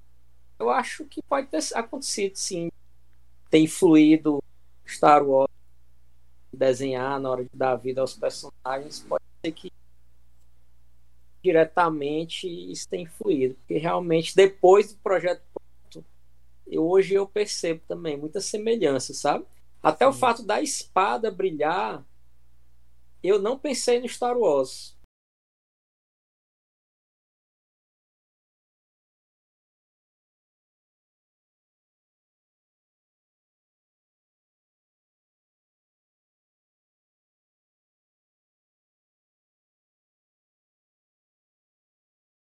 Mas às vezes é por causa disso mesmo, que a gente tá tão acostumado a ver esse tipo de coisa, de filme, de, né, de super-herói, às vezes de Star Wars, que é uma coisa antiga, tudo a gente tá. Nem, nem é porque a gente quer mesmo, ou porque é, foi inspirado. É. Mas é coisa básica, assim, que remete, a gente lembra, né? E Isso. eu achei muito legal, muito legal mesmo. Cara, é, é muito bom. A, a parte mais que eu mais gosto é aquele diálogo dela com o Euclides, para mim foi bacana demais desenhar. E é porque é uma das partes mais, é, como é que se diz, sem tantos desafios para desenhar, né? Não tem ação, não tem luta, não tem personagens fantásticos, é apenas eles dois conversando. Mas para mim foi muito bacana desenhar aquilo, sabe? Eu senti muita emoção naquele diálogo, naquele momento. Sim, ela abrindo o coração dela para ele, falando é bem bonito e... mesmo. Isso. É bem... Uma coisa interessante que eu também queria comentar é esse lance da, da, da associação do Lâmina Azulada com Star Wars. É, é, como vocês estão falando, foi completamente inesperado, né? Uhum. Mas eu acho que tem uma explicação muito, muito fácil aí. A fonte de que Star Wars utilizou para criar o seu universo foi o Herói de Mil Faces, de Joseph Campbell. E o roteiro final do Lâmina Azulada foi depois de eu ter lido O Herói de Mil Faces, do Joseph Campbell. Que, que foi, eu disse, caramba, é, é, é aqui, é esse, é aqui onde está a minha história, é aqui onde eu vou fechar o meu roteiro. E no caso, teve uma coisa que eu me lembro que eu comentei com o Rafa, é, logo que a gente estava produzindo os personagens, que eu disse assim, Rafa, a gente tem que fazer uns personagens cangaceiros, mas eles não têm que ser cangaceiros de verdade, eles têm que ser pop, certo? Eles têm que parecer pop, eles têm que parecer ao mesmo tempo modernos, mas a, a, a, e antiquados, né? Naquela coisa meio, meio retrô. E o Rafa foi muito em cima. Você vê que os adereços do, dos cangaceiros, a própria Diadorim com um lenço no pescoço, o cabelo preso com um detalhezinho, né, com um prendedorzinho que é um detalhe, os brincos, tudo aquilo não era o, não é o cangaço real, mas é um cangaço fantasia, um cangaço pop. A própria lâmina azulada, a minha ideia é que ela brilhasse como a Excalibur do John Burma. Só que eu não duvido que a Excalibur do John Burma tenha sido pensada também no Sabre de Luz. Então, é, é aquela história. A gente está todo tempo roubando como artistas, né? Essas ideias, até de maneira inesperada. É como o Rafa pensou, não, não, não pensando em Star Wars. Mas está muito entranhado, cara, na nossa cabeça. E pelo fato de eu, de eu acho ter seguido um caminho muito parecido com o do, do George Lucas ao montar a saga espacial dele. Lógico, não estou querendo aqui me comparar a grandiosidade de Star Wars, mas é porque basicamente a gente lê os mesmos livros, né? É. Então, talvez aí tenha uma conexão de alguma forma, né? Sim. Agora, só pra gente encerrar, quero fazer uma pergunta para vocês dois. É, quero saber de você, Luiz. Qual escritor, assim, seja nacional, lá de fora, de quadrinho, de qualquer parte que seja, que você se inspira muito, assim, que você cresceu lendo, que você gosta, que, que conversa com você assim diretamente. Ah, tá, massa, legal. É engraçado que em termos de histórias em quadrinhos, eu não tenho muitos editores, muitos escritores preferidos, né? Uhum. Então vou fazer umas pequenas listinhas aqui. Eu vou de onde é a minha base mesmo. Eu comecei a ler livros antes de ler quadrinhos. Apesar de, na verdade, eu comecei a ler quadrinhos, porque afinal eu primeiro li Turma da Mônica antes de ler qualquer coisa na minha vida.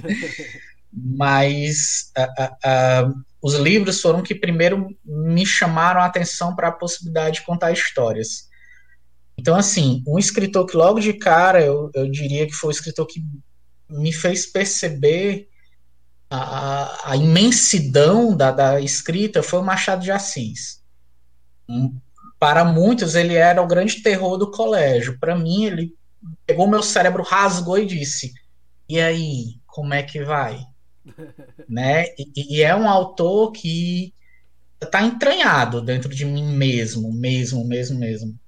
Uh, eu acho que eu vou referenciá-lo sempre. Junto com ele vem um outro autor que é Gabriel Garcia Marques, que foi com não só com 100 anos de solidão, mas Outono do Patriarca, Ninguém Escreve ao Coronel, uh, uh, e vários outros livros dele que eu li da coleção da minha avó, é, me disseram que, tipo, pronto, o meu rumo literário está por aqui. Né? Eu quero escrever coisas, eu quero algum dia chegar nisso daqui. Sei que nunca vou conseguir, mas na, na necessidade de talvez chegar lá eu me encontre. É, então são dois grandes mestres da literatura. Para fechar minha trinca literária, a última autora de que, que eu li, eu, eu sei que ela é uma autora historicamente questionável, mas eu não consigo lembrar de nenhuma outra autora que representou o Ceará tão bem. Quando eu digo Ceará, não é em termos sociopolíticos, mas em termos de a nossa gente, o nosso povo, com certeza foi Raquel de Queiroz. Ela tinha opiniões políticas que eu contesto, né? Fortemente, ela foi apoiadora da ditadura, em especial do governo do Castelo Branco mas eu não posso me fazer aqui de chagado e dizer, ah, essa mulher não me influenciou. Uhum. A literatura dela até hoje eu, eu, tento me encontrar lá, sabe? Quem tiver a chance de ler é, é, é, Memorial de Maria Moura, é uma aventura de Dungeons and Dragons, da melhor forma, sabe? É uma aventura fantástica com uma mulher que ela tá liderando um grupo e, e, dá para ver os lugares que ela. Eu, eu, vivi nos lugares que ela descreve naquele livro. Eu conheço as pessoas que ela está mostrando naquele livro. Sabe? Então, é algo difícil de lidar com a, com a história dela. Mas a literatura dela, eu não posso negar que entranhou-se em mim também. Nos quadrinhos, tem um autor em especial que, inclusive, denuncia muito tem é, é, é, é, as minhas referências de quadrinhos, que é o J.M. DeMatteis, que ele foi, ele escreveu alguns dos melhores roteiros que eu considero os melhor, alguns dos melhores roteiros do Homem-Aranha. Uhum. A morte da Tia May, é, o Peter ficando louco. E ele era um autor que eu me lembro, ele era muito humano, sabe? Os personagens dele eram carregados de um drama imenso o Peter dele, a Mary Jane dele sofriam demais. E, e para mim, assim, eu tento muito fazer isso com os personagens, sabe? De colocar esses personagens para sofrer. para mim, o personagem na história tem que sofrer, tem que levar lapada. Sabe? Eu não gosto que ele saia felizinho sem antes levar muita lapada no meio do caminho, sabe? Então eu posso dizer que ele também em termos de quadrinho, foi que me influenciou.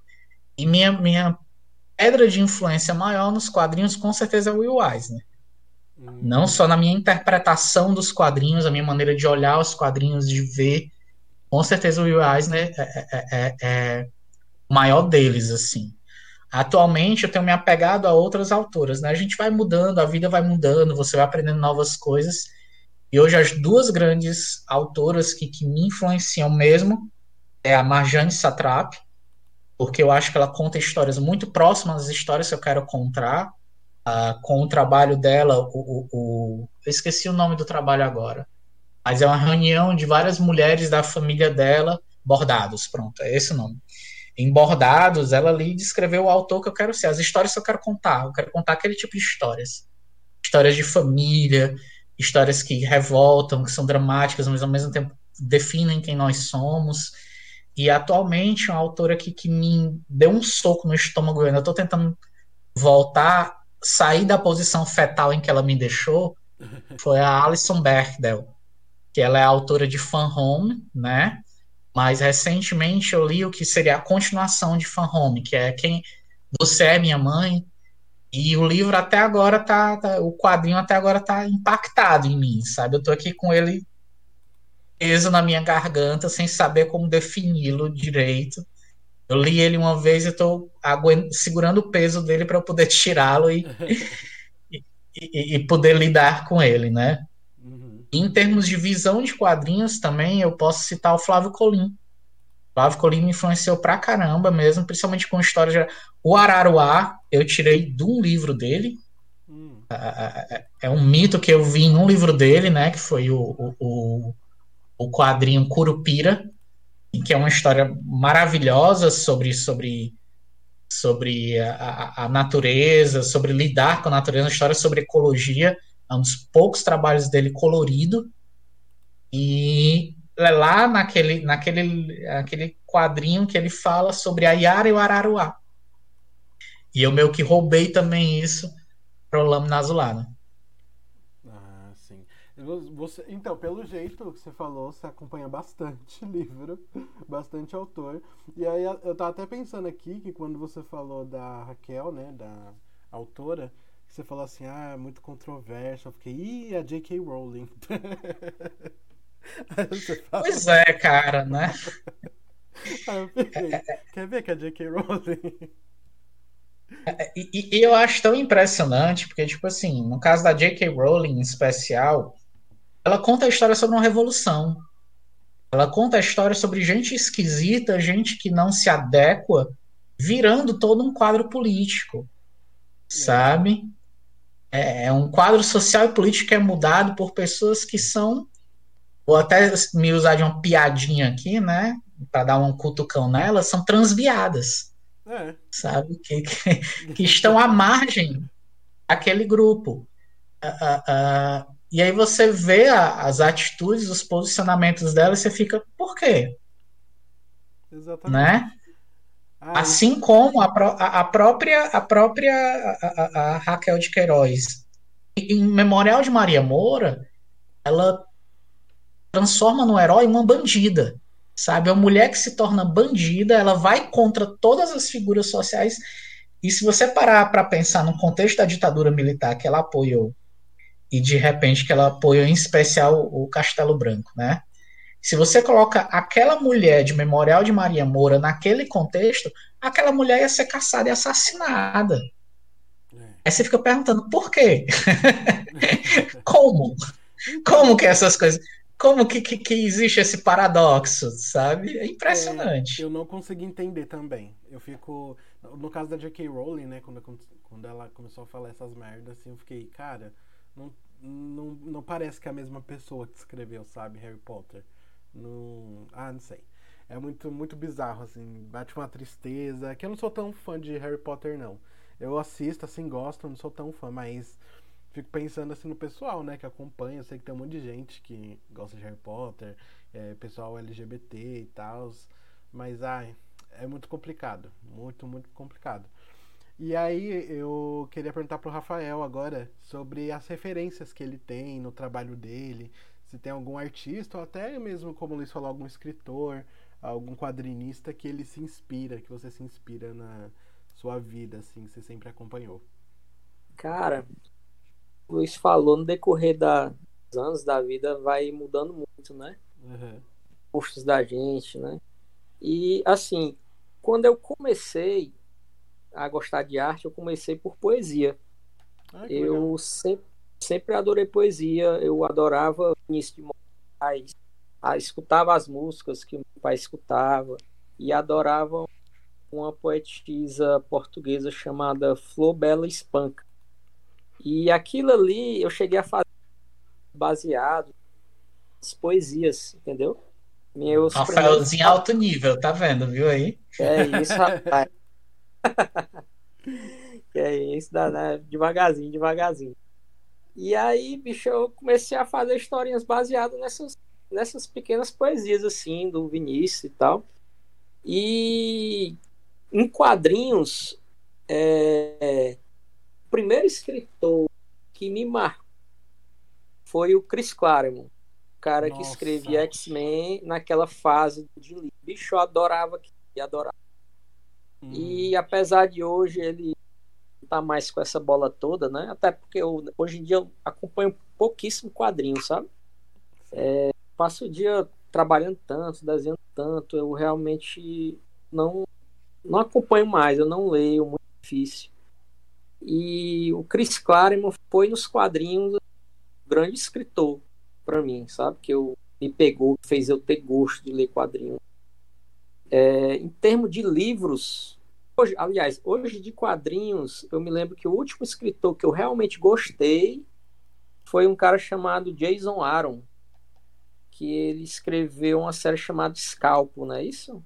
Acho que o Luiz, é, o Luiz tem essa memória melhor é. que eu para essas coisas, né? Scalpo do, do, do Jason Aaron. Ele depois o... cuidou do, do Thor. Ótimo esse cara. Sim. Ele é Foi do. O... Ele faz. É, ele faz o Thor, faz. Como que é o Motoqueiro Fantasma, eu acho. É, eu não, não sei. Eu sei que eu li esse scalpo e eu fiquei realmente impressionado, sabe? Eu lia, parecia que eu estava assistindo uma série de televisão. Fiquei muito impressionado com essa, esse scalpo. E, assim, é, em termos de livros, é, pouco, poucos livros, assim. Agora, o autor que eu mais gosto, que mais, assim, me pegou, deu vontade de estar tá lendo, foi o, o cara que escreve o Sherlock Holmes, o Arthur Conan Doyle, né? Uhum. Eu, assim, os livros que eu li, cara, muito interessante, assim, uma coisa muito diferenciada, sabe, bicho? Mas não tenho, assim, nenhum autor pre predileto assim, de, de escritores de fora, não. Agora, brasileiro, Luiz citou a Raquel de Queiroz como uma figura que, aliás, eu desconheci um da história. É, eu também sofro do mesmo mal. É, eu sou muito influenciado pelo Monteiro Lobato. Eu uhum. adoro, adoro aquela história do, do sítio do Pica-Pau Amarelo. Eu tenho aqui um livro que é em comemoração centenário do Monteiro Lobato quando eu era criança. Minha mãe presenteou a gente um livro de é, é gigantesco, parece do, da grossura de uma Bíblia, sabe? Uhum. Com todo o material do sítio do Pica-Pau, e eu li aquilo ali, eu adorava, adorava. E um dos motivos de eu ser tão apaixonado por cultura brasileira, brasileiro, é Monteiro Lobato. E pro meu, assim, para minha tristeza, eu tive um baque muito grande há uns dois anos atrás, quando eu tive. É, é, quando eu conheci a história por trás do escritor, né? Porque até então eu só conhecia a obra. Uhum. E quando eu tive acesso que Monteiro Lobato era uma figura assim, complicada, um cara é, que mexeu com eugenia, né? Separação de raça, elogiou até a Cus Cara, aquilo ali me deu tristeza, bicho, tão grande, tão grande, que eu não acreditava, sabe? E hoje eu tento separar a obra do autor, né? Mas foi um baque muito grande para mim, porque eu tinha muitas ideias, muita coisa em relação ao universo do Monteiro Lobato que ficou estremecido depois que eu descobrir a história por trás da, da pessoa dele, né? A história pessoal da vida dele. E foi, foi muito triste para mim isso aí, porque é como o Luiz falou, não, eu não posso negar que escritor que fez muita diferença no meu gosto folclore pelos personagens, nosso folclore brasileiro, mas ao mesmo tempo foi muito triste saber dessas situações, sabe? foi meio decepcionante, né? Sim. E aí a gente feita aí tentando absorver, tentando tentando ao máximo separar isso, né? É. Em relação a quadrinhos, quadrinista, assim, desenhista, bicho, meu gosto mudou muito também. Depois que eu conheci o Alex Todd, que é o desenhista que fazia os concept arts de Hanna-Barbera, né? Do Scooby-Doo. É... acho que Flintstones. Depois que eu descobri o traço dele, é, meu, meu gosto por desenho mudou muito, sabe? Tanto que, que a época que eu descobri o Alex Todd foi na época que eu comecei a desenhar o Lâmina. E no próprio Lâmina tem uma diferença no meu desenho do começo para decorrer. Porque foi depois da influência que eu tive no Alex. E, enfim, é isso, cara. Meus, meus, meus ídolos da, da, da arte dos quadrinhos aí. Essa pequena listinha, né? Sim. Ah, eu gostei bastante. Eu gostei muito que você falou do Chris Claremont, porque eu também concordo com você super que ele é uma, foi uma figura Cara, era bom demais. Era bom demais, bom demais. A, fase dele inteira de X-Men é muito boa. E ele que foi responsável, né, por trazer a Tempestade, por trazer esses personagens que a gente conhece mais assim. Isso. Hoje em dia. Gambit, né? Isso, Era a Vampira, a Capitã Marvel. Cara, bacana demais. Eu adorava o Magneto que ele escrevia, bicho. Eu nunca vi ninguém acertar o Magneto como ele fez. Ai, que o Magneto, como o Luiz falou também do Severino, ele não era mal por ser mal, né? Ele sempre é, é, era diferenciado o jeito como ele escrevia o Magneto. Pra mim era um dos personagens mais bacanas do universo dos X-Men, era o Magneto. Sim. E eu vi, eu vi muito depois de alguns anos, quando eu li algumas coisas, é, o Magneto era apenas um vilão, qualquer outro, né? Na Uhum. mão do Chris Claremont, eu não via dessa forma. Ele, ele tinha, tinha coisas que ele fazia que você concordava. Você é, esse tá certo, mereceu, é isso mesmo. É, eu, o Magneto, se ele tá. Se o Magneto tá certo, eu concordo com ele. É, aí, cara, era nessa, nessa vibe.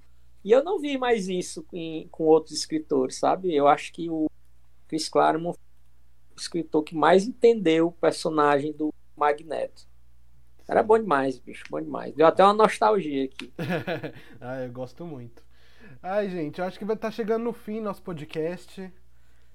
Que a gente Ah. fala bastante aí do trabalho de vocês, sobre o Lâmina Azulada e sobre o trabalho individual de vocês. Eu gostei muito de conversar com vocês, muito, muito mesmo. E, cara, tipo, esse quadrinho é muito bom, sabe? Muito, muito bom. Eu fiquei, eu, o, que eu me, o que me deixou feliz, na verdade, na história é que ela é tão original, apesar da gente ter falado aqui é, sobre várias coisas, sobre referência, né? No próprio quadrinho tem, né, uma explicação sobre a mitologia dos personagens, sobre a história, tudo explicado. Mas assim, ele é de uma originalidade muito pesada, assim, muito boa. Tem muita referência foda. Eu acho legal vocês, vocês mostrarem, né, sobre a vida de vocês, sobre a realidade de vocês e colocar nessa história que ela tem toda essa questão de redenção, de luta, de sofrimento, como o Luiz falou que gosta de colocar os personagens dele pra sofrer. E a gente vê isso, né? Que eles estão sofrendo, a gente vê uma história contada, a gente tem um, todos os personagens ali da história, eles é, são bem contados, né? Tanto que você vê, é, até na própria explicação do quadrinho mesmo, tá, é, o Luiz colocou que a Diadorim poderia ser fácil uma protagonista, e é verdade. Porque ela é Isso. tão boa como o próprio Euclides, sabe? E, cara, É, é, eu vejo ela, pra mim, pessoalmente, até mais interessante do que o Euclides na história, sabe? De Sim. tanto que ela, ela exala, é, como é que eu posso dizer, carisma, sabe? Força. É muito interessante aquilo ali. Sim, e aí você vê que os personagens são bem distribuídos nessa história, o que é muito difícil, assim. Eu acho que, pra mim, uma grande dificuldade de você ler um quadrinho é você que. É que assim, ó, eu geralmente quando eu leio, eu gosto de que os personagens, entre aspas, sub, sejam os que mais me interessam, né? E às vezes eu sei que o personagem não tem tanta é, a profundidade, aí eu falo, poxa, queria tanto, mas eu gosto tanto desse personagem. E no Lâmina Azulada eu vejo essa diferença, sabe? Que você vê que hum, todos os personagens têm o seu protagonismo ali, você consegue entender sobre eles. Não é um quadrinho que você vai ler uma vez só, para quem for ler isso, você vai querer ler de novo e de novo. Porque cada leitura você começa a pegar pequenas coisas, começa a sacar a ideia do quadrinho. Então, eu queria falar para vocês parabéns, porque eu fiquei chocado ainda que esse quadrinho ainda tô E é um quadrinho muito bom, muito bom. Vocês fizeram um trabalho muito foda. E eu tenho só a agradecer mesmo por vocês terem mandado esse quadrinho para mim, de vocês estarem aqui conversando comigo. Tenho certeza que o pessoal que tá ouvindo a gente, eles vão querer ir atrás de vocês, vai querer ir atrás desse quadrinho. E é uma coisa importante, né? O que eu falo sempre pro pessoal da HQ Zona no Twitter ou no Instagram, que é essa importância da gente apoiar quadrinista e artista brasileiro. É uma coisa muito importante. Verdade. A gente sabe que tem bastante gente talentosa, assim como vocês dois. Tem um monte de quadrinista de todos os cantos do Brasil. E às vezes muita gente conhece os quadrinistas daqui de São Paulo, sempre vai em evento, mas também é muito importante a gente trazer é, apoio, dar apoio para outros quadrinistas e conhecer cada pessoa do, do seu estado, da sua cidade, da onde mora. E foi o que eu senti lendo Lâmina Azulada, porque vocês colocaram, parece que vocês colocaram de fato a alma de vocês, o coração de vocês é, no quadrinho e conversando com vocês sobre isso, né? Quando eu perguntei sobre as referências, sobre como foi o processo, então eu consegui sentir isso de vocês. Então me deixou muito feliz ver vocês falando sobre o carinho que vocês tiveram pelo quadrinho. É, eu agradeço imensamente. Oh, perdão, Rafa, te cortei. Não, não, Fala. continua, eu termino depois. Tá. É, eu agradeço imensamente pelas suas palavras, por você ter falado e tudo. Um, pra, a gente, assim, é uma coisa muito engraçada. Cearense adora quadrinho, cara. Uhum. A gente adora ler, a gente adora produzir. Eu vejo um, um público de, quadrinho, de quadrinhos muito grande aqui. Mas é engraçado que também a gente se lê pouco. É, Principalmente porque a gente produz, não que a gente não produza pouco, mas a gente não se produz o tanto quanto a gente deveria para nós mesmos.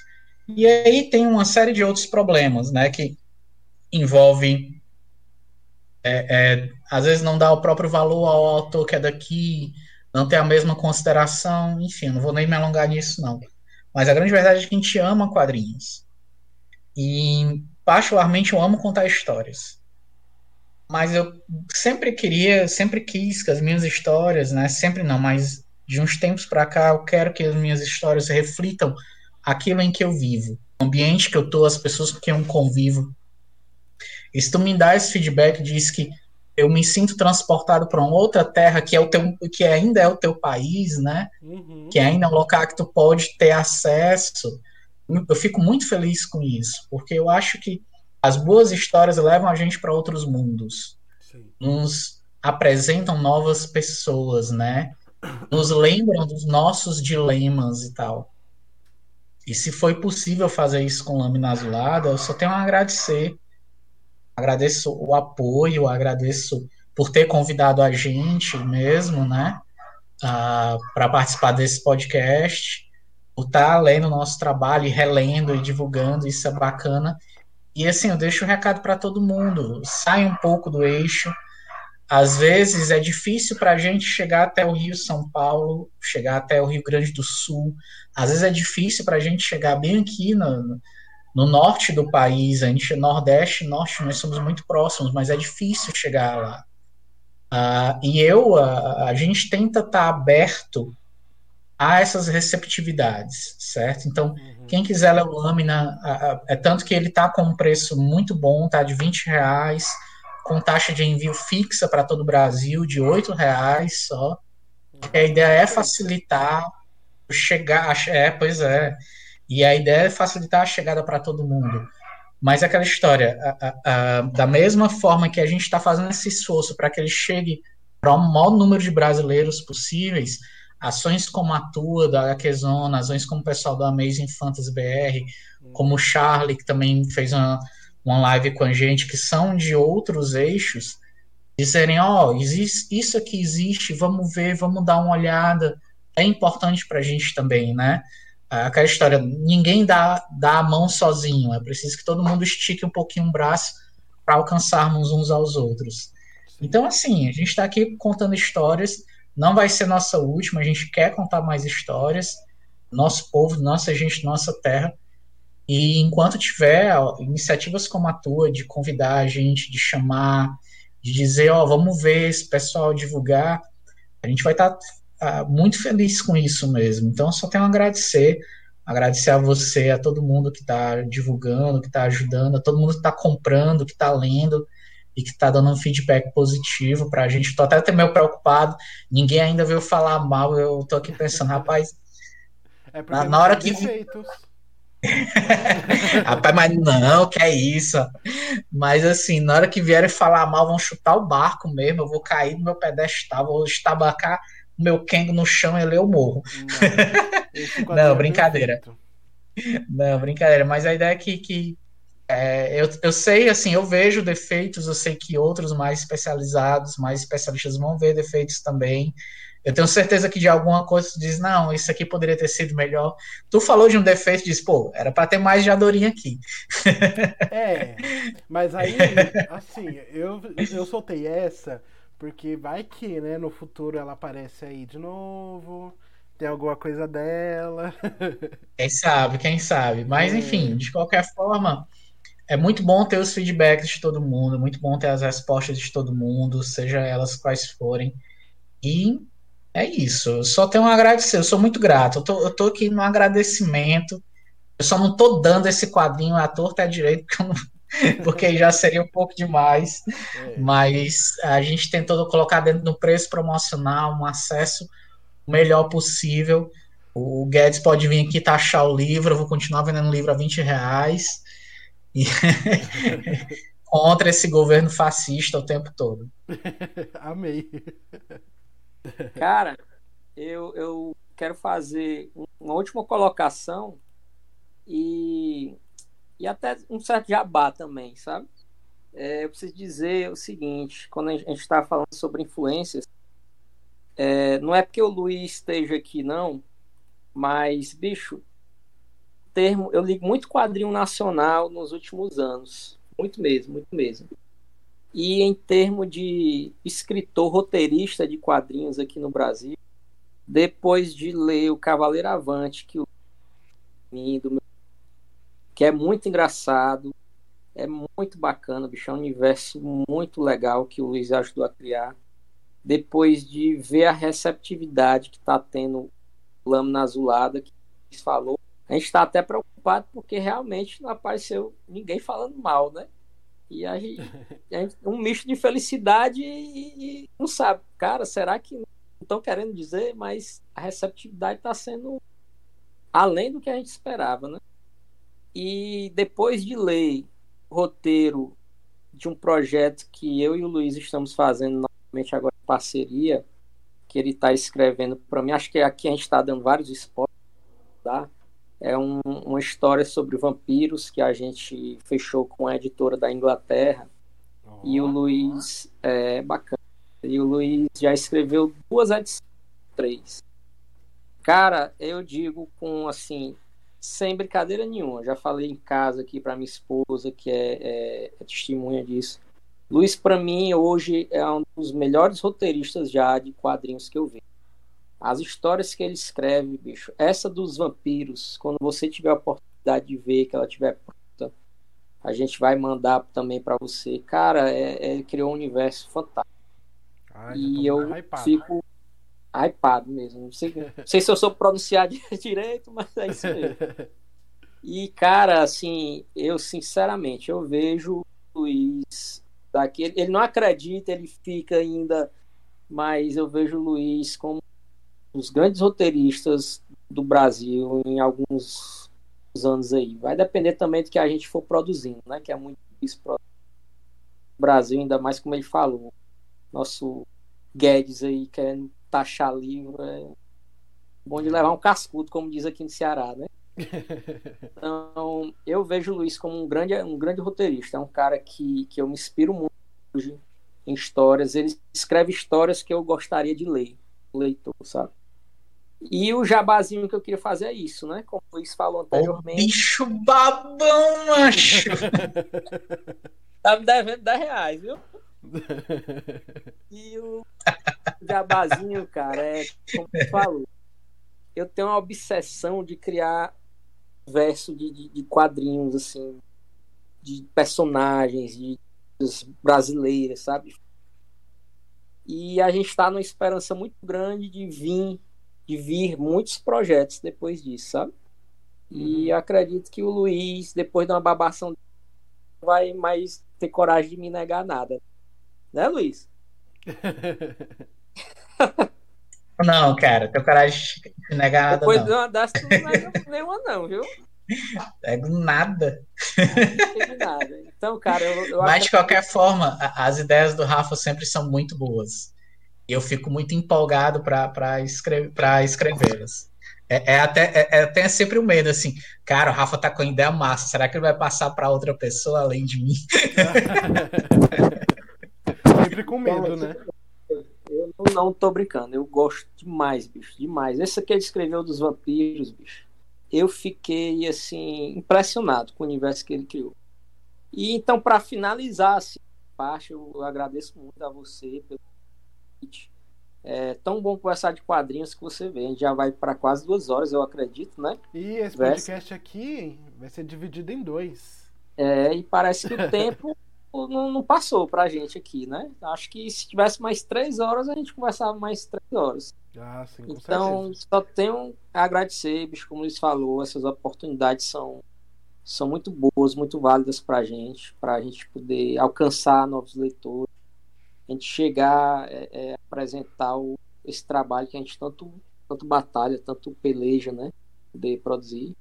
E fica o meu agradecimento aqui e a minha cobrança do Luiz de não me negar nenhuma história depois de uma babação dessa que eu fiz.